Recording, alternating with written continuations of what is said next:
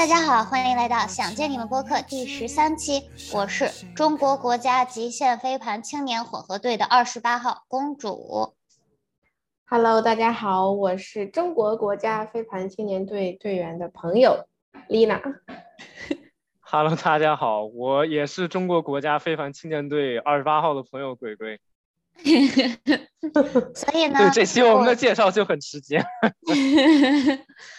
我们最近有听到很多别的播客都在聊飞盘，极限飞盘这项运动现在在中国就是一个爆火的一个状态，所以呢，我们也想不能说是蹭热度吧，毕竟本人也是半个嗯半职业运动员，然后玩飞盘这项运动玩了这么久了。我们想从一个不一样的角度聊一聊极限飞盘这项运动，还有它在中国爆火的这个现象。所以呢，今天就是本人的一个经历分享，还有本人的一些队友们呀、朋友们的一些经历分享。然后鬼和丽娜会一起跟我做一些 reaction，去来思考一下飞盘爆火，然后对于这项运动的影响，还有这项运动的爆火对于我们这些玩飞盘的运动员的影响。嗯，所以。首先，我先聊聊我自己的飞盘经历吧。其实，二零一六年是我第一次接触极限飞盘这项运动。其实当时我跟丽娜和鬼是一起接触的飞盘，你俩还记得不？我记 得我们在那呃个 Asheville 的大草地上。对对，不算接触吧，擦了个边儿，擦肩而过。我们确实摸过盘，对，跟公主 都是第一次摸过，摸过，嗯。对，反正当时二零一六年的时候，我们学校有一个嗯、呃、去北卡州的一个美国北卡州的一个项目，然后就一个夏校，然后我们就一起去呃那边上暑校嘛。然后当时我们的 counselor 就拿了一个飞盘，说问大家，哎，要不要一起来玩玩飞盘呀？我们当时哇，那是飞盘，那是狗玩的。然后我们大家一起在草坪上扔飞盘，对，然后。嗯，等回了中国之后，我们几个当时玩飞盘玩的特别嗨的朋友，就回学校建立了一个校队，然后就逐渐的找到了北京极限飞盘的组织，然后也找到了其他的高中队伍，所以就开始打起来了，认真的打起来了飞盘，而不是在草地上扔扔那么简单了。所以到了二零一七年。我们的校队因为还算是比较新，所以我们当时是没有入选当时国内最大的青年赛，叫沪青赛。然后也就是当时大家的就这整个飞盘队，就大家有了一个共同努力的目标，就是我们希望在毕业之前能打一次沪青赛。然后这个时候，我们几个就是非常。热爱这项运动的队员就开始在北京的各地打小比赛，然后去认识不一样，就是各北京的大佬们，然后去学一些嗯飞盘的技巧，然后回学校在队里就是帮助大家一同进步。然后二零一八年，我们的努力没有白费，我们成功的去上海打了沪青赛。然后这个时候也是我当时开始疯狂的在北京打各种的。大小比赛，但是当时还是没有一个就是那么热爱飞盘，当时更喜欢跳舞一些，所以当时泡舞社的时间比在泡飞盘场上的时间多一些。然后二零一九年的时候，就是嗯，走向了本人就是一个走向了中国飞嗯、中国的飞盘舞台，走向了世界的飞盘舞台，就是当时入选了中国国家极限飞盘青年混合队。然后去德国海德堡代表青年队打了，嗯，沪世青赛，就是世界青年赛，对，应该是这么叫的。对，它是叫 WU 二十四，就是二十四岁以下的青年们来自不同的国家，代表自己的国家出战。但是一个非常悲伤的故事就是中国没有赢得任何一场比赛，所以然后后来疫情就发生了，所以后来就一直都没有举办成沪青呃世青赛，然后我们也一直也没有实现零的突破，所以希望我能在二十四岁之前再打一次这个世锦赛，然后可以为中国实现零的突破吧。然后二零二零年就是疫情了，这是一个非常悲伤的故事。但是我比较幸运，我就是在六月份的时候回国了，当时国内的疫情算是比较稳定，所以我就开始在中国到处打比赛，什么嗯长沙 Open 呀、上海 Open 呀，就是北京 Open、天津 Open、深圳 Open，就是那种跟俱乐部一起在。中国南征北战的一个状态，然后后来二零二一年年底我就回美国了。回美国之后也是有自己的一个 club 的队伍，然后现在现在目前是效力于在美国入选了一个排名前三十的混合的队伍。对，这就是大概我的飞盘经历。就因为当时的飞盘圈是非常小的，就是你恨不得你只要。嗯，大家只要都出去打比赛，就比如说你不仅限于在北京玩盘，你可能也去上海玩玩盘呀，去长沙玩玩盘，嗯，就是去参加各种的大比赛的话，那你几乎就认识所有的人，也不能说认识所有人，反正就是比较有名的，你就都会认识，就是大家都是兄弟，大家都朋友的那种。然后本人也是因为，嗯，可能因为我长得比较小，然后每天穿比赛的时候都穿的花花绿绿的。然后我有一个特殊的技能叫 layout，也不是我的特殊技能啊，就是反正我比较喜欢假的 layout，就是铺盘，就是我比较喜欢飞扬的感觉。然后就是去接那个盘，你是需要跳出去，然后你的身体是平行于地面，在天空上飞一段时间，然后你把那个盘给接住。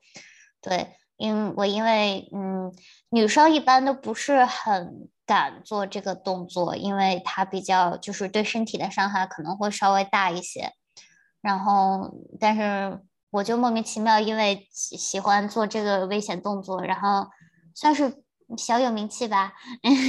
对，嗯，这就是大概我的飞盘经历。嗯嗯，所以说我刚才听着听着，我就。真的听公主说她的经历的时候，我还挺感慨的，就是因为的确我们三个人其实算是同一时间知道的这个东西，然后但是后来就感觉公主的这个飞盘，就是我是在她身边，就是见证了她这一路，就是这种他们从在学校里面建队啊，就当时我觉得你们就可能只是小打小闹的那种，平时玩一玩，然后最后打到了国际上面。就我这个真的，我就觉得是很厉害的，就是很热血的一群人，就有点像那种那种什么组了个什么乐队，小小的乐队，然后越来越强那种感觉。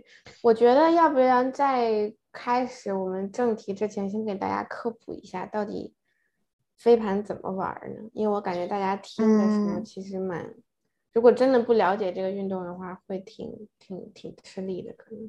嗯，是，嗯，就这项运动的话，嗯，大家在草坪上扔就是是飞盘，但是如果真正打起来的这项运动叫极限飞盘，那极限飞盘一般是七打七，然后一般是大概场地是大概半个足球场那么大，然后嗯，有点像橄榄球，有点像足球，有点像篮球，呃，就是一个挺综合的运动，就是嗯。场的两就是两个极点是两个得分区，嗯，你就希望是接在得分区内接到盘，然后怎么接到呢？就是你要从队员之间的传，然后接住那个盘。如果那个盘中途被对手打掉了，或者你传你没接住，那就是 turnover 攻防转换，对，就是攻防转换，那就是另外一边。就开始进攻了，然后你就得防守，想方设法把这个盘也给打下来，然后夺回自己的进攻权利。然后其实飞盘这项运动，它是一个不可以有身体接触的运动。我记得飞盘规则的第一条就是飞盘精神高于一切，就是因为这也是我觉得这项运动非常有趣的一点。这项运动它是没有一个没有裁判的。就是完全就是要靠你自己的诚实，就是要喊出对方是不是犯规。就比如说你要对你说你对方犯规了，但你不承认，那就是你其实只有十秒的时间去交流这件事情。如果你十秒之内没有完成，你就把这个盘权还到上一个人的手里，就大家都回归原位。所以它其实是一个非常有趣的一项运动，因为就是它没有说一个裁判说啊，你这个不，你这个做的不对，你不能再玩了，就是你还是会可以继续玩，但是可能大家就不待见你了。对，就嗯，比较考验人品，可以这样说。确实，真的很考验人品。有的时候，比如说，就是不会因为你经常撞人就把你罚下，就你可以就是就是你可其实是，如果你没有素质、没有飞盘精神的话，你是可以撞人的。但是撞人在这项运动里是不允许的。嗯嗯，就不可以有身体接触。但是其实你说以这项运动，你打起来的时候，你可能没看见，那你就是会有身体接触，你就是会受伤。对。而且我刚才也听到公主有强调了一个他们混合队呀、男子队呀，这个你要不要给大家解释一下？这也可能今天我们会讨论到的一个重点，是吧？对，就其实这个在美国更嗯，就是更具象化一点吧。就美国，它一般就是会分男子、女子和混合，但是在中国，其实感觉大多数都是混合或者男子、女子队，就是玩飞盘女生还是比较少的嘛。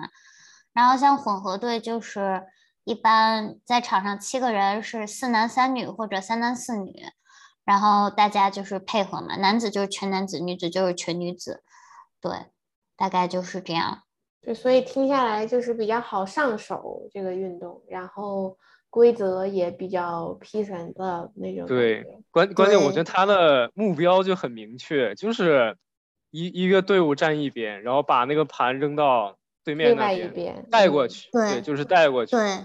然后，但是飞盘是不能走步的，就是你不可以拎着那个飞盘你就开始疯狂的跑，这是不可以的。所以有点像篮球，你不能走步，就只能跨一步。我记得是，是吧？对对，就是你站定了，然后你有一个 pivot foot，脚吧？对，就是你有一个轴心脚，对，然后然后就是不能动了，对，然后你就要，所以靠得靠你的队友的跑位，就是靠你的队友跑出空间，然后。再一个一个慢慢传，对，所以它是一个好上手，而且特别特别考验团队协作的，对吧？嗯，就是因为你不可能一个人就自己传自己接，然后你自己一个人就跑到得分区，你至少得两个人吧？但你两个人，你又怎么能打得过七个人呢？七个人站前头站你一排，那你肯定也传不过去啊。所以就是，就我经常就觉得，就是在飞盘场上，每一个人都很重要，即使你。这一场都没有摸到过那个飞盘，但是因为你给你的队友清出了空间，所以你们的队友才能得分。就是其实，在场上真的每个人都很重要。如果你不清开的话，那就是你挡了你队友的道，那你们肯定也得不了分。对，酷。那所以公主，那你在你过去的这几年，有有多少年了？八年。啊，六六六年，六年，对不 起，六年的这个业余，然后到比较半职业，然后到现在比较职业的这种过程中，你虽然说没接触，但是我知道你，你不是应该也算是受过伤吧？脑震荡啥的，对，大家讲一讲。就是，嗯，对，其实。嗯，很多人说飞盘这项运动真的非常的 peace and love，但是其实你要就是没有一项运动你在打激烈起来你是不会受伤的，这是我觉得还是不太可能的。像当时我受伤是受的最严重的伤是当时在德国打 U 二四的时候，嗯，当时好像是打德国队吧，然后就是嗯我的队友给我传了一个盘子稍微有点远，然后我就整个人就是扑出去接那个盘了。然后就是姿势不太正确，铺盘的姿势不太正确。然后我是头先着地，头先着地。其实当时这些都是我队友给我讲的，因为我其实什么都不记得了。嗯，脑震荡，当时就是有一点点脑震荡，然后失忆了大概三十分钟。就是那一分是怎么开始的呀？然后就是我到底是怎么摔的呀？其实我什么都不记得了。然后，但是我当时他不是那种 black out，就是完全就晕过去了。我当时是就是能跟别人讲话的，对我是我是有意识的，但是我就不记得那一段就失忆了。嗯嗯，所以什么电视剧里说脑震荡失忆其实是真的。对，就是我的队友就是说，我一直在问大家我得分了没有，我得分了没有。然后但是就是我队友告诉我说我没得分，我就开始哭。然后但是两秒钟之后，我就又忘记我自己问过这个问题了，我又开始问我得分了，我得分了。然后他们告诉我没得分，我又开始哭，就是就是你脑震荡之后，那个你自己跟正常的你自己是不太一样的。然后嗯，他们后来跟我说我得分了，然后我就就是嗯，我就说扶扶我起来，我还能打，对。然后他们就把我给扶起来，但是还是把我就是弄到场边了。然后你知道就是。那那种脑震荡之后，你的脖子是没有办法自己立起来的。他们就给我套了一个脖套，然后给我抽止血，然后就是一直在问我一些问题。而且听说我当时一直在说英语，就是语言系统也混乱了。在就是在德国，在一群德国人面前跟我的中国队友说英语，就有些离谱。对，然后后来是有一段。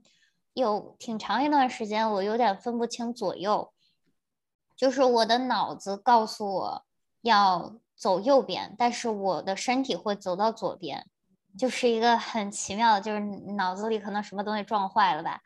然后最搞笑的是，我脑震荡的第二天，脑震荡脑震荡其实你会觉得恶心、头疼、发热，然后有的时候会流鼻血。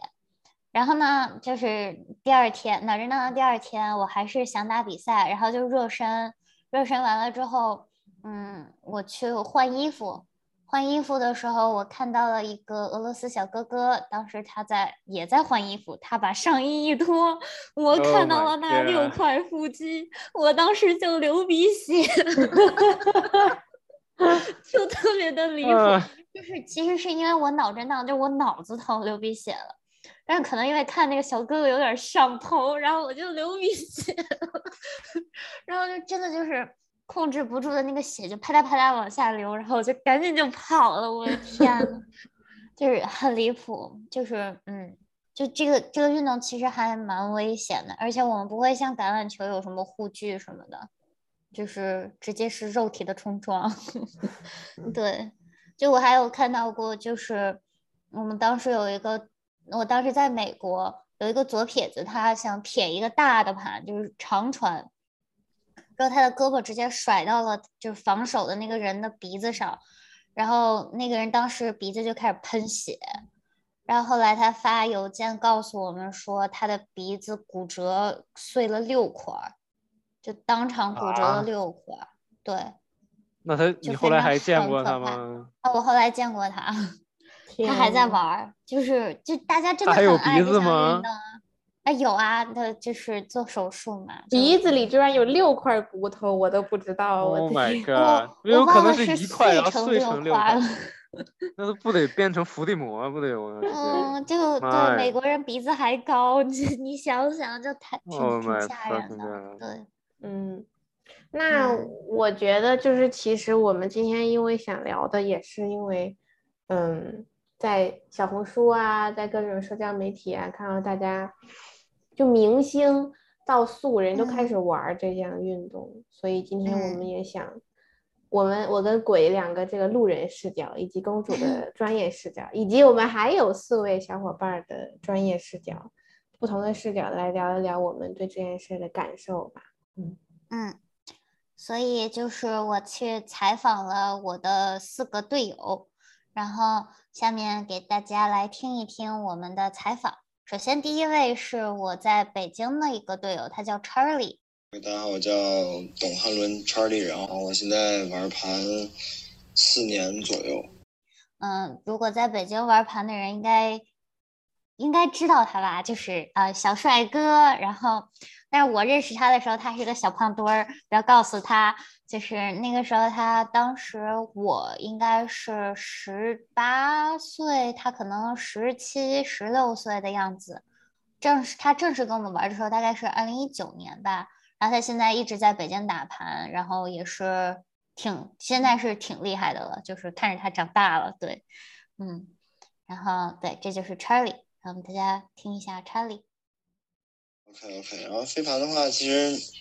啊，对我影响可太大了。就是，首先先说抛开飞盘来说，就是感觉打完飞盘之后，呃，身边的圈子可能会发生一些变化，就是社交圈大了很多。然后生活中的一些朋友，就可能大多都是跟飞盘有关的，然后然后也从飞盘才认识的朋友。对，嗯，飞盘圈里什么年龄人都有，然后从事什么行业的人也都有。嗯，所以呃，从社从社交属性来说呢，飞盘真的是一项很好的运动，可能也是算是找到了一项真正自己热爱的东西吧。然后会去自己在平时会去自己想办法去练，然后想办法去提高。然后加入了队伍，然后会有大家会以共同的目标去提升，然后就是相当于是生活中找到了第二个怎么说啊，非常专注的事情，嗯，非常热爱的事情，热爱的事业，想干一辈子的事情。因为我不在国内嘛，但是看到国内现在的飞盘形势，让我还挺难受的。就是不知道你怎么看这件事情。对我个人其实很 chill 的，因为真的就是我觉得有很多网络上会有一些喷子嘛，就各种键盘侠什么的，然后我就就很 chill，因为任何一项东西新鲜事物它新兴起来，它必然会有一些负面的声音，或者是会有一些大，就会一些哥们儿会酸什么的，然后就是对。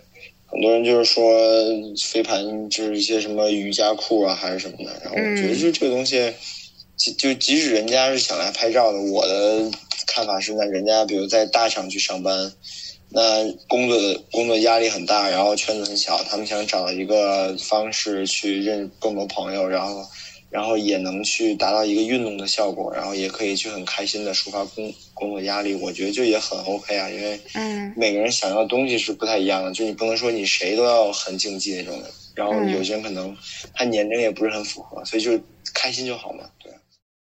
我觉得 Charlie 跟 Charlie 聊之后，我大家可能也听到了，我在呃跟他聊天的时候，因为我在国外。然后现在看到国内这个大家对飞盘就是这么大的恶意，其实我心里还挺难受的。但是 Charlie 他就身在国内，但是他还蛮 chill 的。我觉得我现应该向他学习。其实大家就是现在那些小姐姐晒的照片啊什么的，跟我玩的那种竞技体育确实好像不是一个东西。你们俩怎么看？我还挺。开心听见这个查理同学，他说他特别 chill 去面对这件事情，因为我觉得大众的确就是那种想输呀，想我们可能纯属就是想跑一跑，认识点人。That's it。嗯，是是我是我狭隘了，没有，但是我觉得也很理解，就是你们看到他就是变得有一些，我觉得其实大部分人都只是把它当一个比较娱乐化、比较休闲的事情。但是一定是有一些部分人，就是会带着恶意的眼光看待这件事情。嗯，这样就是我刚去小某书搜了一下飞盘啊，我去搜了一下，然后就是我不知道你啊，你们可能看不到，但反正就是就是这个主页上就是只有可能前两条是一些怎么打飞盘，然后剩下主要全都是穿那种瑜伽服的女的。这是他刚才讲的什么大厂下班来运动的吗？我跟你这是 网这是网红公司来上班，在这儿拍照，这个有本质上的有本质上的区别。你看看这化的这么精致的妆，打的光，这家这个抹的油光水滑的，他首先这些人肯定不是来运动的，他是人家是来上班工作的啊。然后啊，然后那个就是。再再你再看啊，再看这里面第二条，飞盘运动文案这么多，你看啊，这有一排，什么流汗太快乐，户外使我快乐，快乐是飞盘给的，起飞了兄弟们，等你一出出来玩盘，就是我自己，就是我感觉这个东西啊，应该是所谓就是恶意的这个指向是这种现象，就是嗯，它跟你的运动也好，还是竞技也好，都没有。什么太大关系？它是反而是一个社交媒体上一个一个狂欢嘛，就是一个新的发现了一个新的东西发朋友圈儿。我觉得一部分的对这个东西批评吧，其实是对这个现象来的，其实跟你是什么运动没有什么太大关系。就好比说，就一个很经典的，比如说你去健身房，你去健身房也是，有很多人就是去那拍个照走了，喷一个水，然后照个照片。对 对对对，还假装流点汗，完了之后也是健身房文案、健身房穿搭什么的。但我倒不是说就是你不能研究这些啊，反正就是有人只研究这些嘛，你就非要沾一下健身房的光，沾一下飞盘的光。这个其实我觉得就就是我自己个人来讲，我觉得挺挺讨厌、挺虚伪的，因为就是。你既不热爱这个东西，你还要利用这个东西，对吧？对，我觉得就是他们在拍这张照片、这种照片的时候，尤其是就是说，按照一打飞盘就会有美美的照片，就让我觉得，嗯，好像你在给摄影师们 找一份新工作。但是我当时开始打飞盘的时候，真的就是，我们真的就没有好看，谁给我拍照呀？这是就没有好看的照片，我就是。我还有一点比较出名的就是我打比赛必出表情包，因为我打比赛的时候表情是巨狰狞，就是我我不知道那些漂亮的照片是哪儿来的，而且其实我们打比赛的时候不会穿那么漂亮的衣服，因为。你你不希望受伤的，你不希望晒伤，不希望受伤的话，还是把自己包裹的严实一点比较好。而且如果你有队伍的话，是要穿队服的。队服呢，一般都是大背心儿、大裤衩儿，有的队服也确实不太好看。所以，然后套一个那个像那个标志筒，啊，对对对对对，真的就是对，就是大跨栏背心分区分你是哪个队的。其实很少会有比较好看的照片，反正目前我是没有好看的飞盘的照片，我就是比较狰狞，可能没有赶上国内现在这飞盘兴起的好时候吧。对我我还想分享一个点，就是我的确特别同意鬼说的，这不是飞盘的属性带来的问题，我现在觉得是这个社交平台或者说现在的互联网。主要女生大家关注的事情带来的这些影响，就比如说我刚才看一个人解释，一周两次飞盘运动巨掉秤，然后他给你特别认真的分析了玩飞盘可以锻炼哪些部位，什么瘦手臂、瘦肚子，半个小时可以消耗两百多卡路里，就是我觉得这是大家关注的事情，包括哪些飞盘动作可以照出来好看的照片，就是的确，what 这。这不是大家关注的飞盘，这是他们关注的自己关注的事情。嗯嗯，确实。对呀，对呀。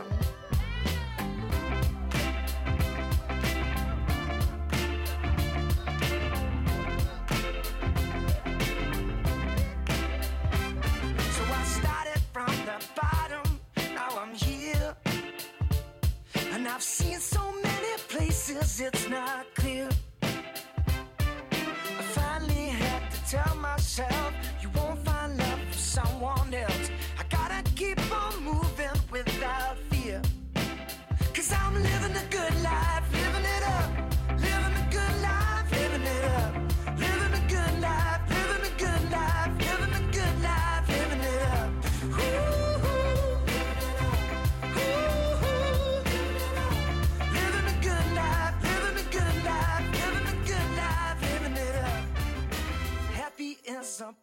下面我们来听听龙哥吧。龙哥他现在是一个，嗯，的相当于他现在的职业是跟飞盘有关的，他是体校毕业的，然后，然后对他就是现在应该就是飞盘教练吧。对，我们可以听听他的想法。好，嗯，大家好，我叫小龙，然后刚刚毕业，然后现在在中国的这个易坤飞盘当飞盘教练。嗯，你打飞盘多久了呀？我打飞盘三年，但其实三年，其实我疫情被占了一年半。那打飞盘其实从一九年开始。对，一九年的第一场比赛就跟我打的哈。对。虽然龙哥只打了三年，听起来没有那么久，但是我感觉你已经打了很久了。而且，龙哥因为他标准呢，还有狂野的勒奥姿势和。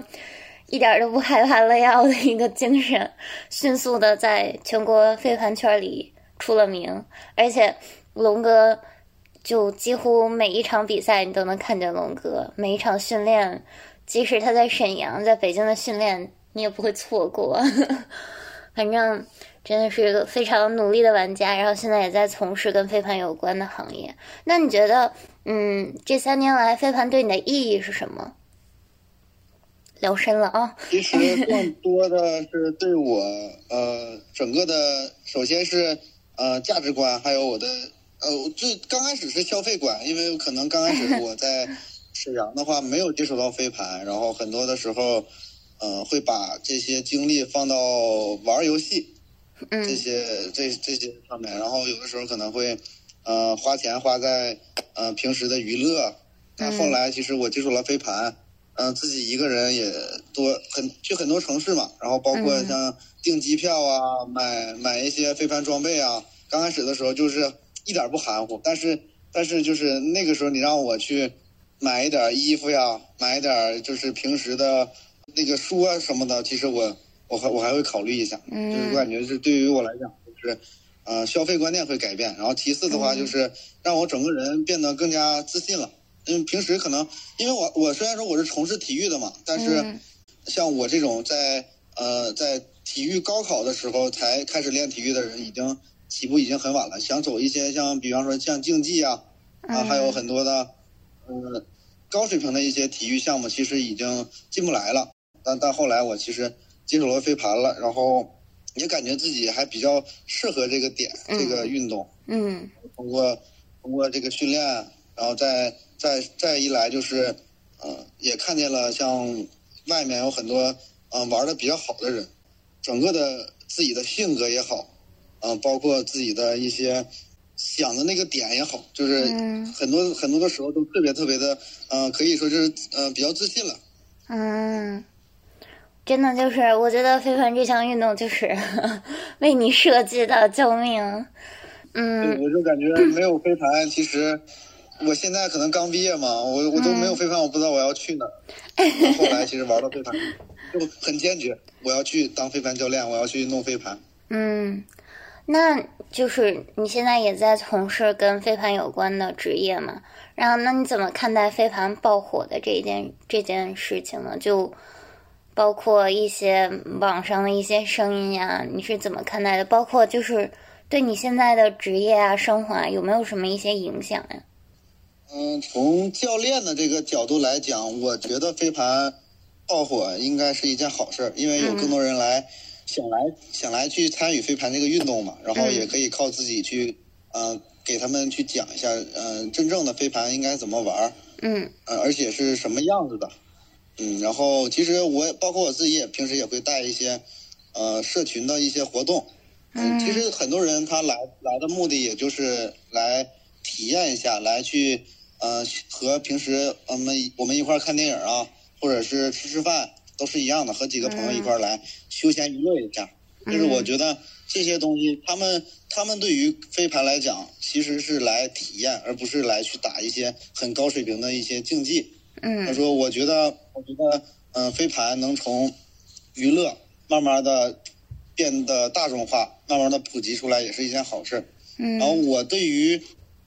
现在爆火的这个飞盘的这个点，包括国内的一些，呃，有一些声音吧，我是飞盘员呀什么的，是吗？对我其实是中立的一个一一个点，我我不我也不捧我也不踩，因为因为很简单，飞盘其实在国内没有完全的普及，也没有特别的走职业化的一个正式化的一个路线嘛，所以说很多的很多的人其实他看不到。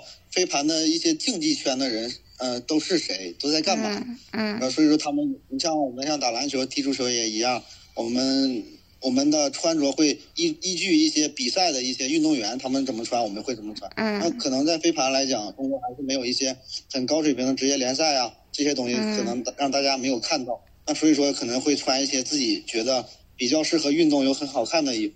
就是我觉得应该改的点是。呃，你身为一个推广或者普及者，应该要给他们一个正向的输出，嗯，而不是只为了一些呃现在很火的一些叫热点啊、利益啊这些东西。嗯嗯，感觉国内变天了。嗯，哎呦，这个我感觉也是暂时的吧，反正以后让子弹飞一会儿吧。酷。什么？最后这个梗是什么意思？什么叫让子弹飞一会儿吧？你那个电影看过那个啊让子弹飞那个电影？啊，对对，就是你得让它沉淀一段时间，你就会看到它，嗯，嗯，就是对，大概就是这个意思。嗯，反正刚刚是龙哥一个教练视角，嗯，你们两 个怎么看这个教练的？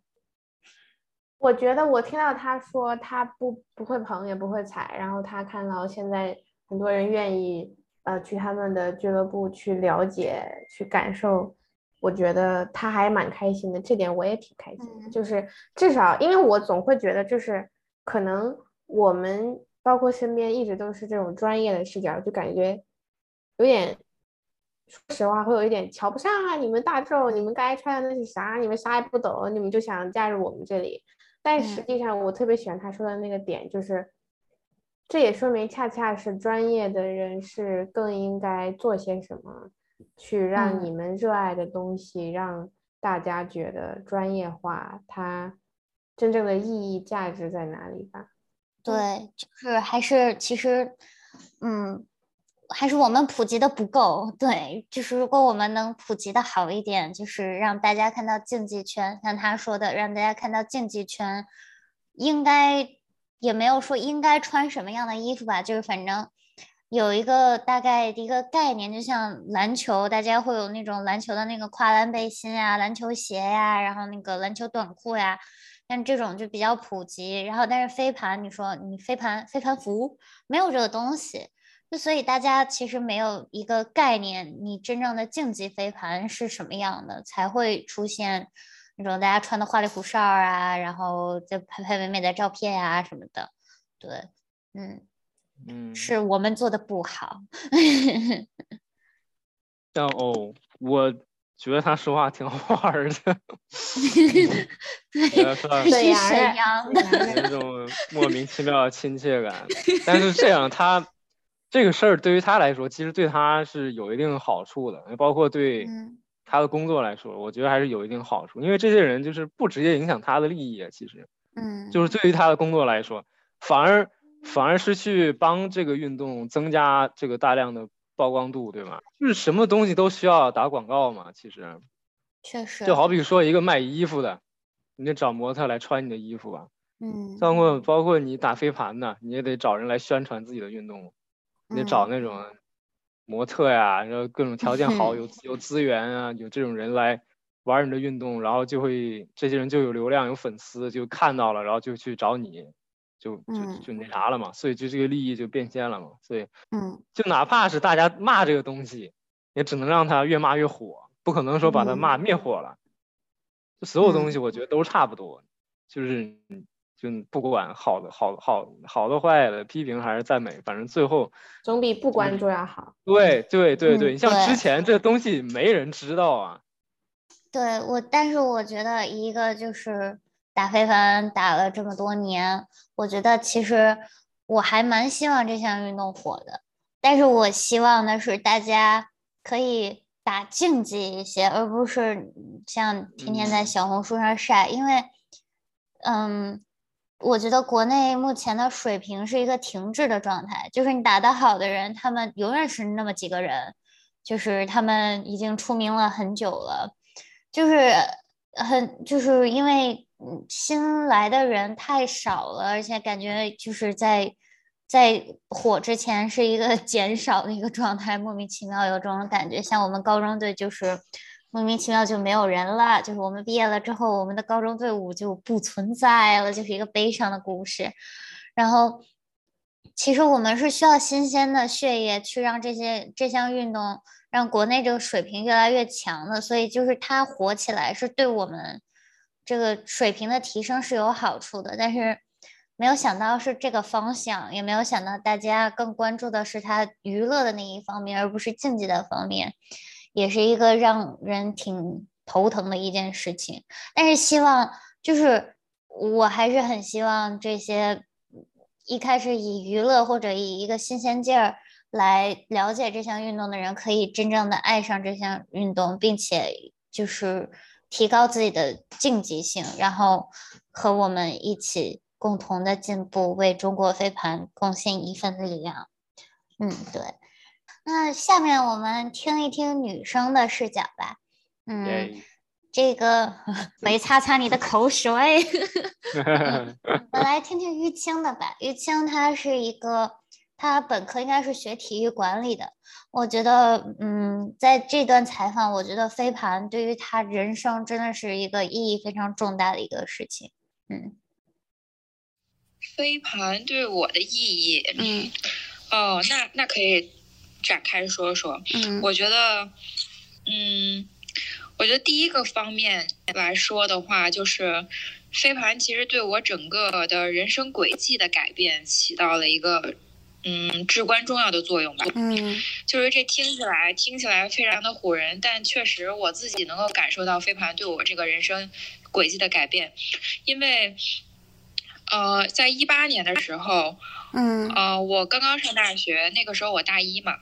然后其实那个时候，我因为高考失利，就是 失利的非常离谱，所以我当时正在考虑说要不要退学，或者是 transfer 到国外的学校去。嗯，所以那段时间整个人的情绪都非常的抑郁，嗯，然后也非常的低沉消沉，嗯，然后这个时候。我刚刚也提到了，说我在一八年那个时候正好遇到了你、王一鹏、刘哥、Marshall，还有飞机他们，咱们一起就是开始一起玩飞盘了。嗯，然后飞盘那个时候就对我产生了非常重大的正面的积极影响。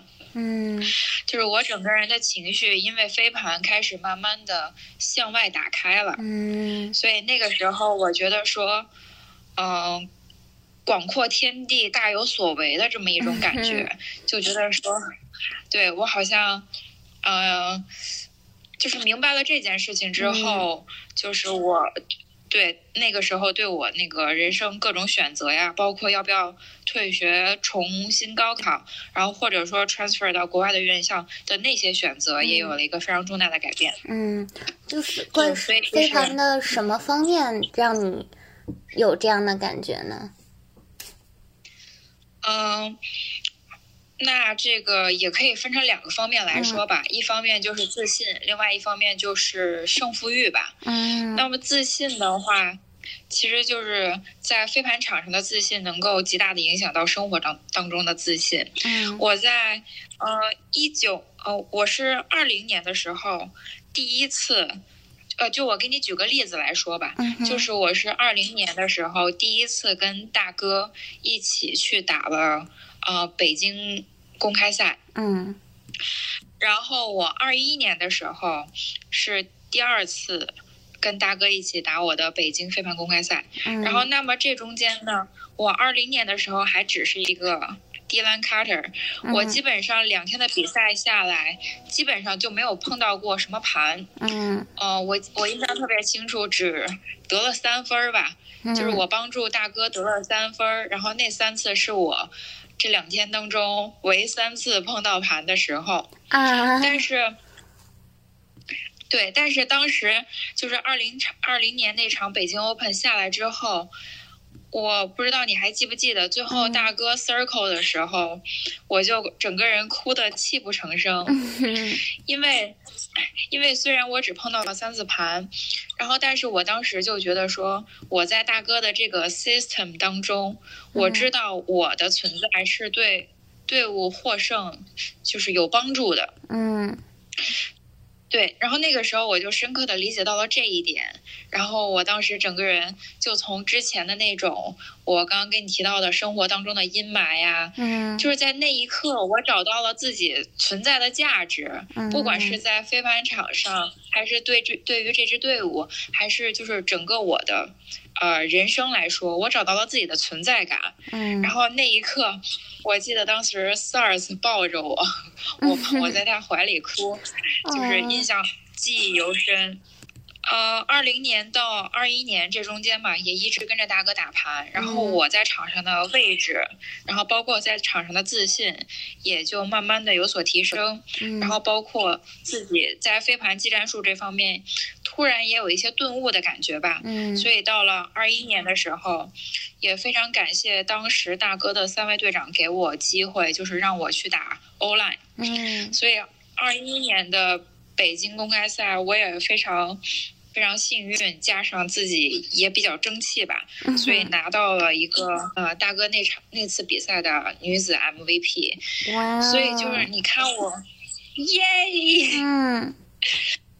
所以这是自信这一方面，然后关于胜负欲这一方面，我觉得就是也是跟我自己人生经历紧密相关吧。嗯，因为我小时候可能大概小学的时候吧，我还是一个非常拔尖儿的那种类型的女孩，嗯，就是处处想争第一。嗯，但是但是我觉得可能是这种国内的大的这种。文化环境的影响吧，就是我那个时候也经历了一些，就是孕育在沉默之中的校园冷暴力。嗯嗯，然后所以后来慢慢的就感觉，嗯，自己也比较消沉，就觉得说，哦，好像万事也没必要太过于拔尖儿。嗯哼，所以对，有一种。浅浅的有一种得过且过的感觉吧，但但很很深的印象就是说那个时候感觉每天的生活没有什么太大的生机，嗯，但是就是直到我接触飞盘之后，我感觉在飞盘场上慢慢的有了一些胜负欲之后，我在生活当中的胜负欲也有所提升了，我就很想对把把这一件事情做好，了解这一整个事情的。来龙去脉是怎么样的？然后想要做到我能做到的最好，就是这种你在一个团队中感觉到自己在慢慢进步，然后包括这种体育的精神给你生活带来了很大的改变。对的，对的，可以这样总结。嗯，那你怎么看待就是现在飞盘爆火，然后那些关于飞盘员，尤其是对于女生的一些争议的这件事情？嗯，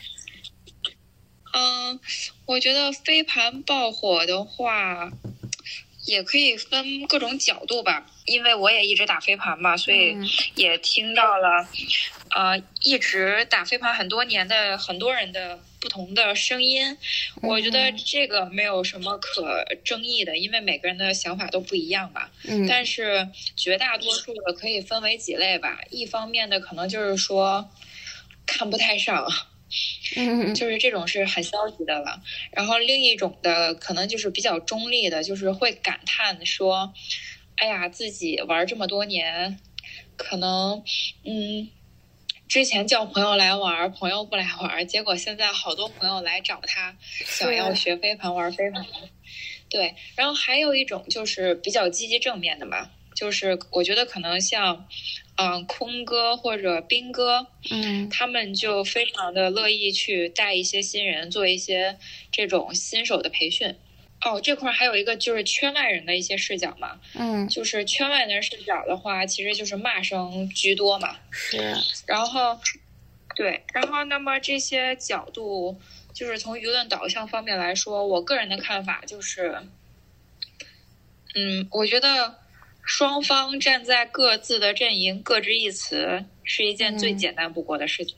嗯，但是很少人站出来尝试去弥补、调和这中间分裂的这个价值观的沟壑。嗯，我觉得这是一个最大的问题。怎么说呢？我觉得只能顺其自然吧。嗯，然后就是自己打好自己的飞盘。这那没没办法，只能让自己变强，然后之后等自己回国之后，你的你的实力摆在那儿，因为毕竟是竞技体育嘛，嗯，你的实力摆在那儿，你才能拥有一定的话语权。那你怎么看飞盘员这件事情啊？我就还挺好奇，就是女孩子的想法的，就因为感觉现在提到飞盘都是啊玩飞盘的小姐姐，对。我们就是玩飞盘的小姐姐，好吧？我觉得，我觉得飞盘员这个事儿，哎呀，我我其实之前跟朋友聊天的时候，就是朋友讲了一句话，嗯，我觉得特别可以概括我的心情，就是说，经济都转型了，你还不允许女孩子们出来晒晒太阳吗？就是。嗯，对吧？就是，就是它起码是一项运动呀。嗯，就是你，你愿就是女孩子们愿意出来运动，我觉得这这就是一件非常好的事情呀。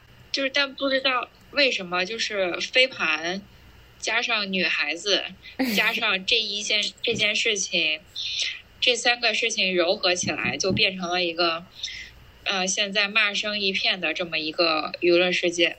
嗯，我觉得就是敌意太大了。确实，嗯。这个是一个女生的视角，对我，我首先想说，我觉得我听到他说飞盘带给他呃自信心，跟其实他包括他也讲到说，让我觉得我在这个团体中，尽管我可能没有真的做很多贡献，是那个 MVP，但是大家觉得我是一份子，我是一个有意义的人。我听到这儿的时候，我好，我好。好感动，我不知道为什么。想不想来一起玩飞盘呀，姐妹？没有没有，就是我单纯的从一个咨询的角度或者怎么样，我会觉得，嗯，我没有想到说，对于一个人来说，真的是可能真的就像他说的，在人生中特别低谷的时候，有一件事情，有一项运动，其实是有一群人啦，真的有去接纳他，然后肯定他的价值。我觉得这。对于一个人一生中，真的是件特别美好的事情。嗯，然后飞盘正好给到了他，就很 nice。嗯，对，我觉得我在，但是我这是另外一个点啊，我就觉得，呃，其实我想问一下，你们俩知道飞盘员的定义是什么吗？就是我感觉他他对飞盘员的定义是就是穿 legging 的小姐姐，但我不知道就是飞盘员到底是。我觉得我被他带跑偏了，就是我其实想说的飞盘员，感觉跟他说的飞盘员不是一个人，不是一个东西。刚刚又听了一遍，我其实觉得飞盘员他应该是那种，他不是为了打飞盘而去的，他就专门是为了嗯，就是拍照去的，就是咱们刚刚说的那种。嗯，对，其实咱们就是有一个东西一直都没有说，就是其实这个事儿还挺重要的，就是嗯呃。有一个新闻嘛，就是就是办那种在在一个飞盘场地，然后说大家一起打飞盘，然后呃男男会员有这个六千块钱的这个入场费，然后女的可以不用。我一起打飞盘嘛，就是然后就是说要，就是大家都要有什么高学男的有什么高学历啊，有什么资产证明啊这些东西。这也太歪曲了。那个是顶点呀，这个事儿是为什么他疯狂招骂，这个才是顶点。就是这种活动办这种活动的人，还有来参加这种活动的女的，比较遭大众的这个口诛笔伐吧。就嗯嗯，就是他呢，他首先他不是去运动的，首先他呢，再其次呢，他也不是说是是那个没有穿衣自由被穿衣自由给害了，他是因为到那儿去，明明是去。这个我又来钓凯子去，但是不要说自己去打飞盘，这种人比较那个啊，就是你穿，哎，这也不是清朝了，你愿意穿啥穿啥，真的。就是飞盘变成了一种手段的时候，一种去对，就是去假装，然后去利用利用这个，利用这个运动也好，利用利用别的东西也好，去满足自己自私的一些愿望嘛。我相信我们身边的这些真正在这个圆圈里的人，我们不会接触到他们。我觉得以我们 仨以及我们听众的这种感觉，大家其实都是一些普通人了，就都是一些想要这种生活更好、更开心、更想交点朋友的这种普通人。我觉得，我觉得有这些新闻，只能说它的确是一些比较个别的现象，但是我觉得也不能阻挠。没有一些心思的，一些很单纯的人，就是想去试试看的这种心态。对，因为这东西本质上挺好玩的，而且它对你的基础要求不是特别高。come on in the morning light my mother says we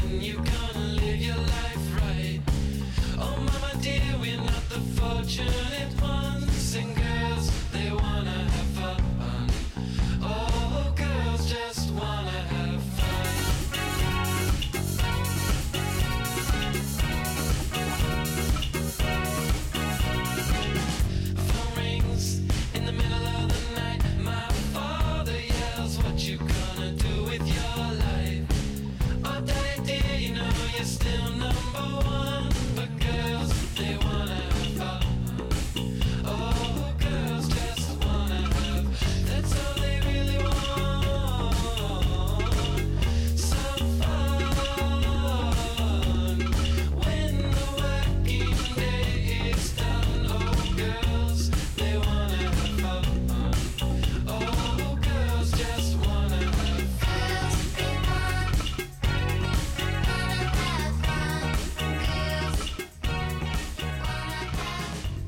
然后下面我们听一个，这个是我的最好的飞盘 buddy，他是一个打飞盘打了九年的老 OG，那也是一个女生，她是个天津人，然后 她讲话真的很可爱。嗯，Yo Katie，有公主，那你先。我们的老 OG 先介绍一下你自己，然后你的飞盘经历吧。我觉得，呃，得有九年了吧，快。然后我是从天津枫叶国际学校第一次接触飞盘这项运动，一开始就是当时是高中生嘛，其实跟现在大部分的大家还是挺。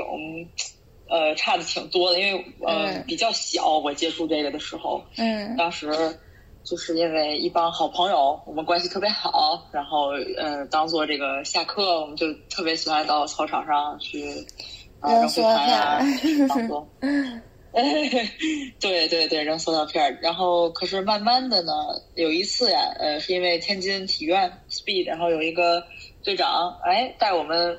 出去带我们其中几个人出去打了一场比赛，嗯，然后我们就突然就觉得，哎呦，原来这个东西是这样的，就是感觉跟跟我们当时在学校里的那种自己瞎玩不太一样了，就就，然后当时带了我们三个人出去，然后还还有其他我的两个好朋友，当时打完比赛之后就挺震撼的吧。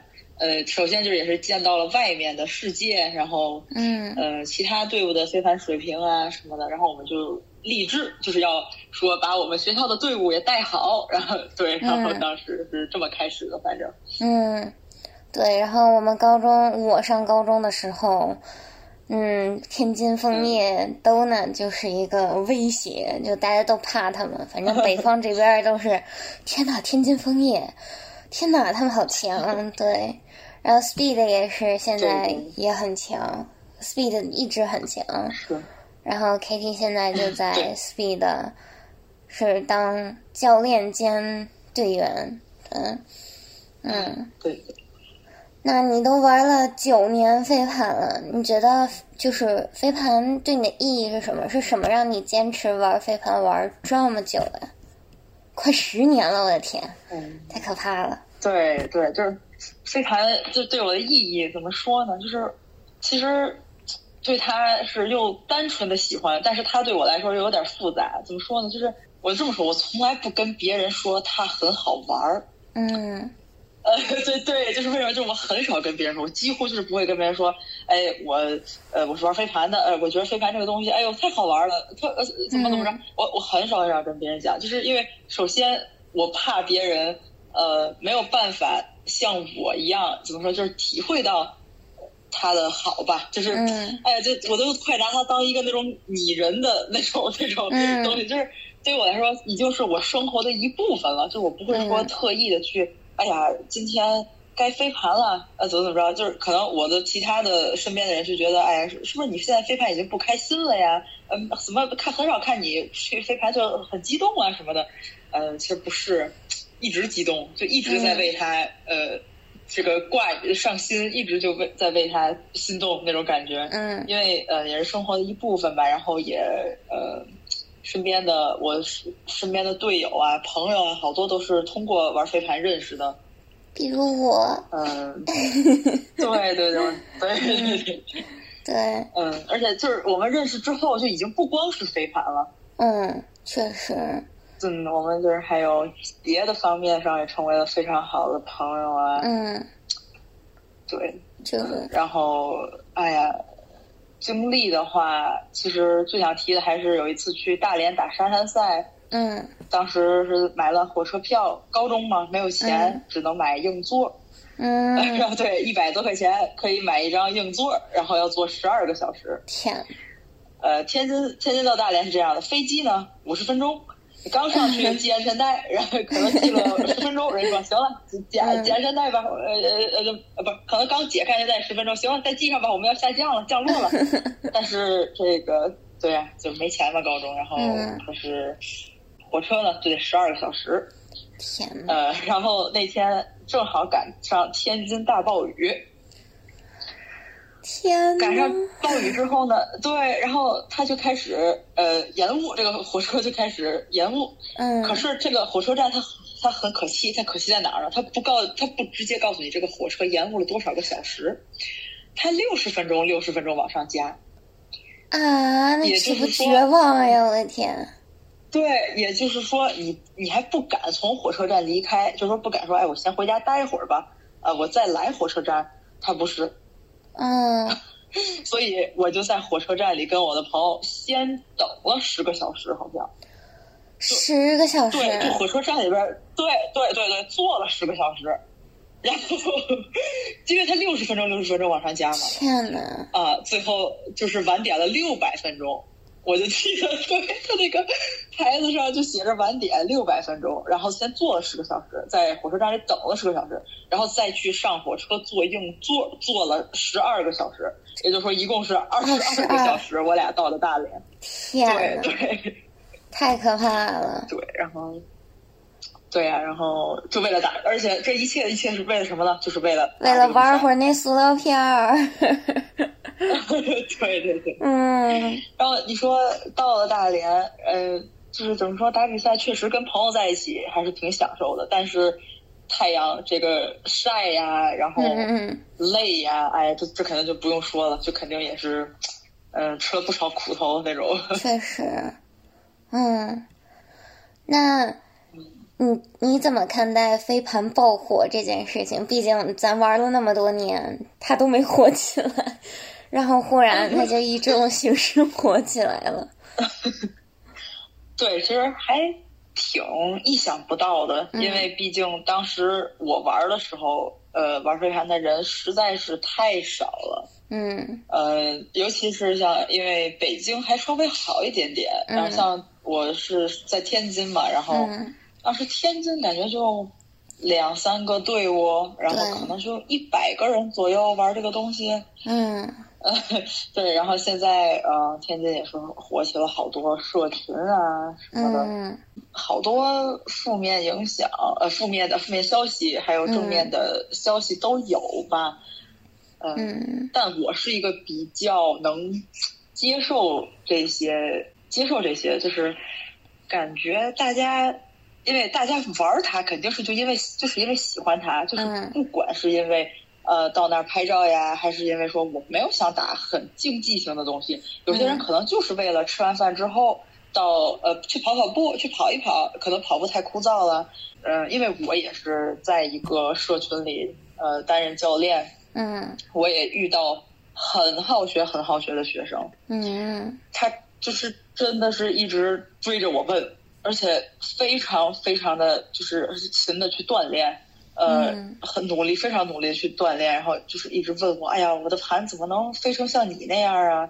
呃，我的盘就是怎么能飞得更好啊？你再打九年吧。然后我每次 对对对，我我是真是这样，我每次就干什么都说，哎，以量取胜，呃，以量取胜，对，所以说要是让我说怎么看这个，就是它发展的越来越好，我还是为飞盘呃感到开心的。嗯，对，总的来说，我还是为他感到开心，就是有更多人知道这项运动了，确实证明它是越来越好的。嗯，而且它确实给我认识的很多，呃，我身边很多学生带来了非常大的生活上的改变。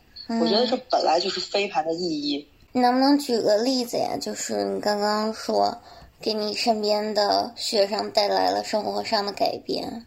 呃，我是我有一个。呃，特特别怎么说是我的爱徒，相当于那种 比较爱徒爱徒，对对对。然后他是什么？他是那种呃，平时上班嘛，上班族，然后呃，朝九晚六的，然后生活挺，我感觉挺，呃，像他来说啊，他说他之前的爱好是什么呢？他说呃，我喜欢下了班之后自己去马路上转转，对，这是他自原话，我喜欢。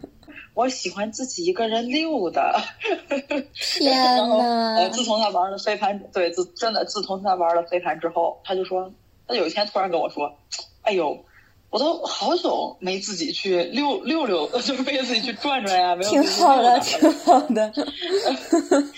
对，因为干干嘛去了呢？都全都在那个足球场上奔跑去了，跟大家一起训练啊，天，呃，一起玩啊什么的。对，我觉得给他的生活还是带来了挺大的改变的。嗯，真的，我觉得这种 团队的竞技真的是能改变一个人很多很多。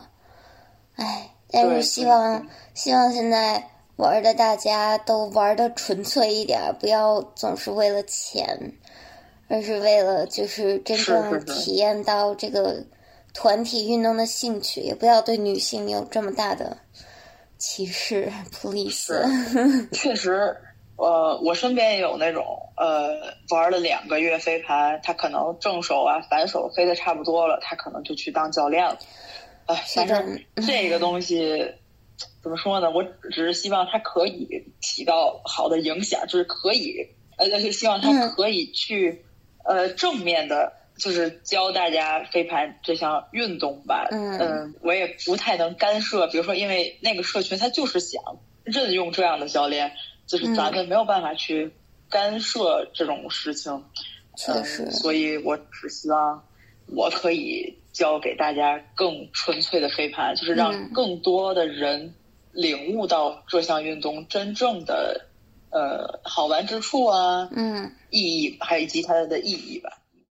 他是我嗯打飞盘之后，我觉得是我嗯在飞盘圈里关系最好的一个朋友。嗯，回到我们刚刚说的飞盘和社交，我感觉嗯对于我们来讲，就是我们这种打了很久的，我们一开始是为了飞盘，然后。才认识了这些人，然后才就是成为了很好的朋友。但是感觉现在有一些些，就是感觉他现在是反过来了，就很多人都是为了社交，所以去飞盘，就感觉就是这种对飞盘的热爱就没有那么的纯粹了。就像我们当时就是啊，我到底怎么才能把这项运动，就是让我在这个团队里有价值？我怎么能提升我自己？能？让我这个队伍因为有我变得更好，然后我认识了这一些愿意陪我一起提升、愿意帮助我的这些伙伴，所以我们有了这样的友谊，就这种革命友情。但是感觉现在就是现在就很不一样，大家就是为了社交而去飞盘。我觉得这不冲突啦，我觉得对不冲突，就是嗯，就是我的一些想法，嗯。对，甚至我们一开始最最开始的时候接触，那个时候不也是 counselor 为了打破大家之间的隔阂，是吧？给大家一个塑料片子开始玩，然后可能才会真的有人喜欢上他，然后有人愿意为他一直热爱下去。我觉得我现在忽然有很深的感受，就是我觉得大家初学者，比如说因为。买个塑料片子，这个这个成本，这个门槛很低嘛，所以你买一个就放在家里，想玩就玩一玩。但如果你真的喜欢这项运动，我觉得还是要找到一个好的圈子。我觉得这听下来，我今天听下来这个事儿，我觉得特别重要。鬼，你有啥想说的吗？我就发现这几个你这几个就是采访者吧，他就是在讲他们自己一开始为什么玩飞盘的这过程中，多少都有点就是被飞盘。带带出去了一个一个阴霾呀，然后包包括就是心情不好，然后后来玩了这个，渐渐的变得好了。无论是就是有自信了也好啊，还是说就是啊忘忘了一些不好的事儿啊，就我感觉这就挺好的呀。我感觉这就是就是大家为什么去选一个兴趣啊，去玩一个什么事情，做一个什么事情，这就是对自己的意义呗。其实我觉得这个是玩玩什么运动也好，还是干嘛也好，都都挺重要的。无论你是竞技也好，还是那个就是下班去玩一玩也好，就我我觉得找到自己的这个这个目的就行嘛。就是因为大家也不是说人人都有那个天赋和时间去去去去 compete 去竞技嘛。嗯，我觉得保持你自己一个初心也好吧，就是一个用烂的词，但可能就是这个词。嗯。我很好奇，公主这一次下来，你有什么感觉呢？嗯，其实就是我一开始在采访的时候，其实抱着一种很愤怒的心态去采访大家的，因为我我感觉到像对，就像我 有也有有在采访的时候也有提到嘛，就是我不在国内，我不在那个大环境之下，我只能看到大家负面的评论，我没有办法就是真正去感受，对，很客观的去感受，就是现在在中国的一个飞盘氛围，所以这个是呃一个非常。嗯嗯，如果我以后想做一个记者的话，这个是一个非常不应该做的事情。对，就是我是带着带着偏见去做行走在人民群众之间。然后，但是跟大家聊完之后，尤其是我其实选的队友都是在国内，就是在这个大环境之内的队友。然后跟他们聊完之后，其实大家感觉大家的态度都还蛮平和的。就是跟我的这个就是态度很不一样，而且我也就是是没有，我是没有想到过，就是飞盘火起来啊，可以就是让就是中国飞盘是可以有机会，嗯，发展的越来越好呀，就是会像有像龙哥那样的人，就是他在接触了飞盘之后，这个真的就是改变了他的人生，他就是找因为飞盘找到了自己的工作，找到了自己想干一辈子的事情。当这个运动火起来的时候。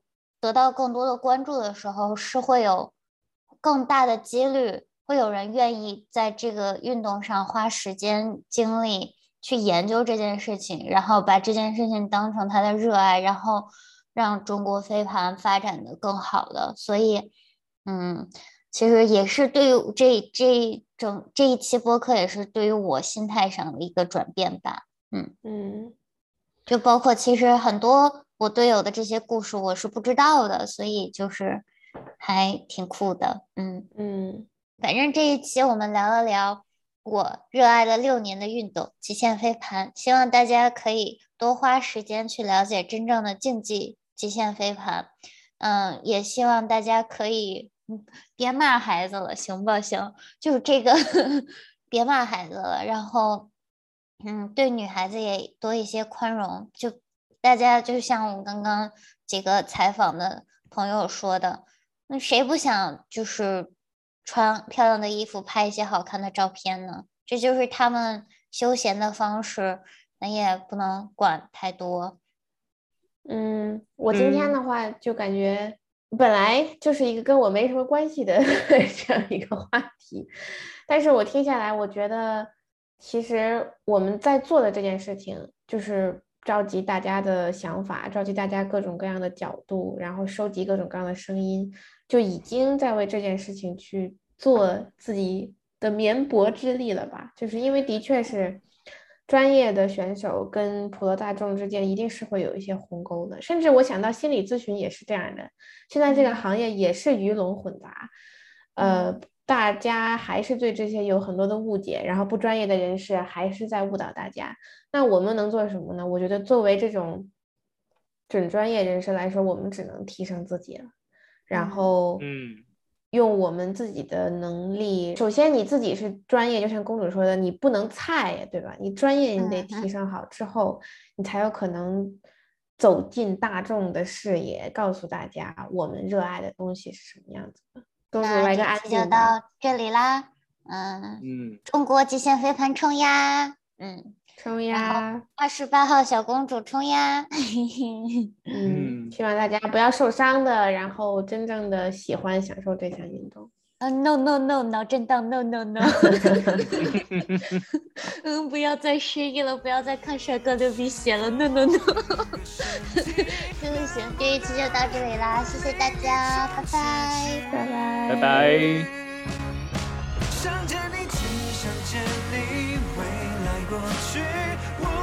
想见你，穿越了千个万个时间线。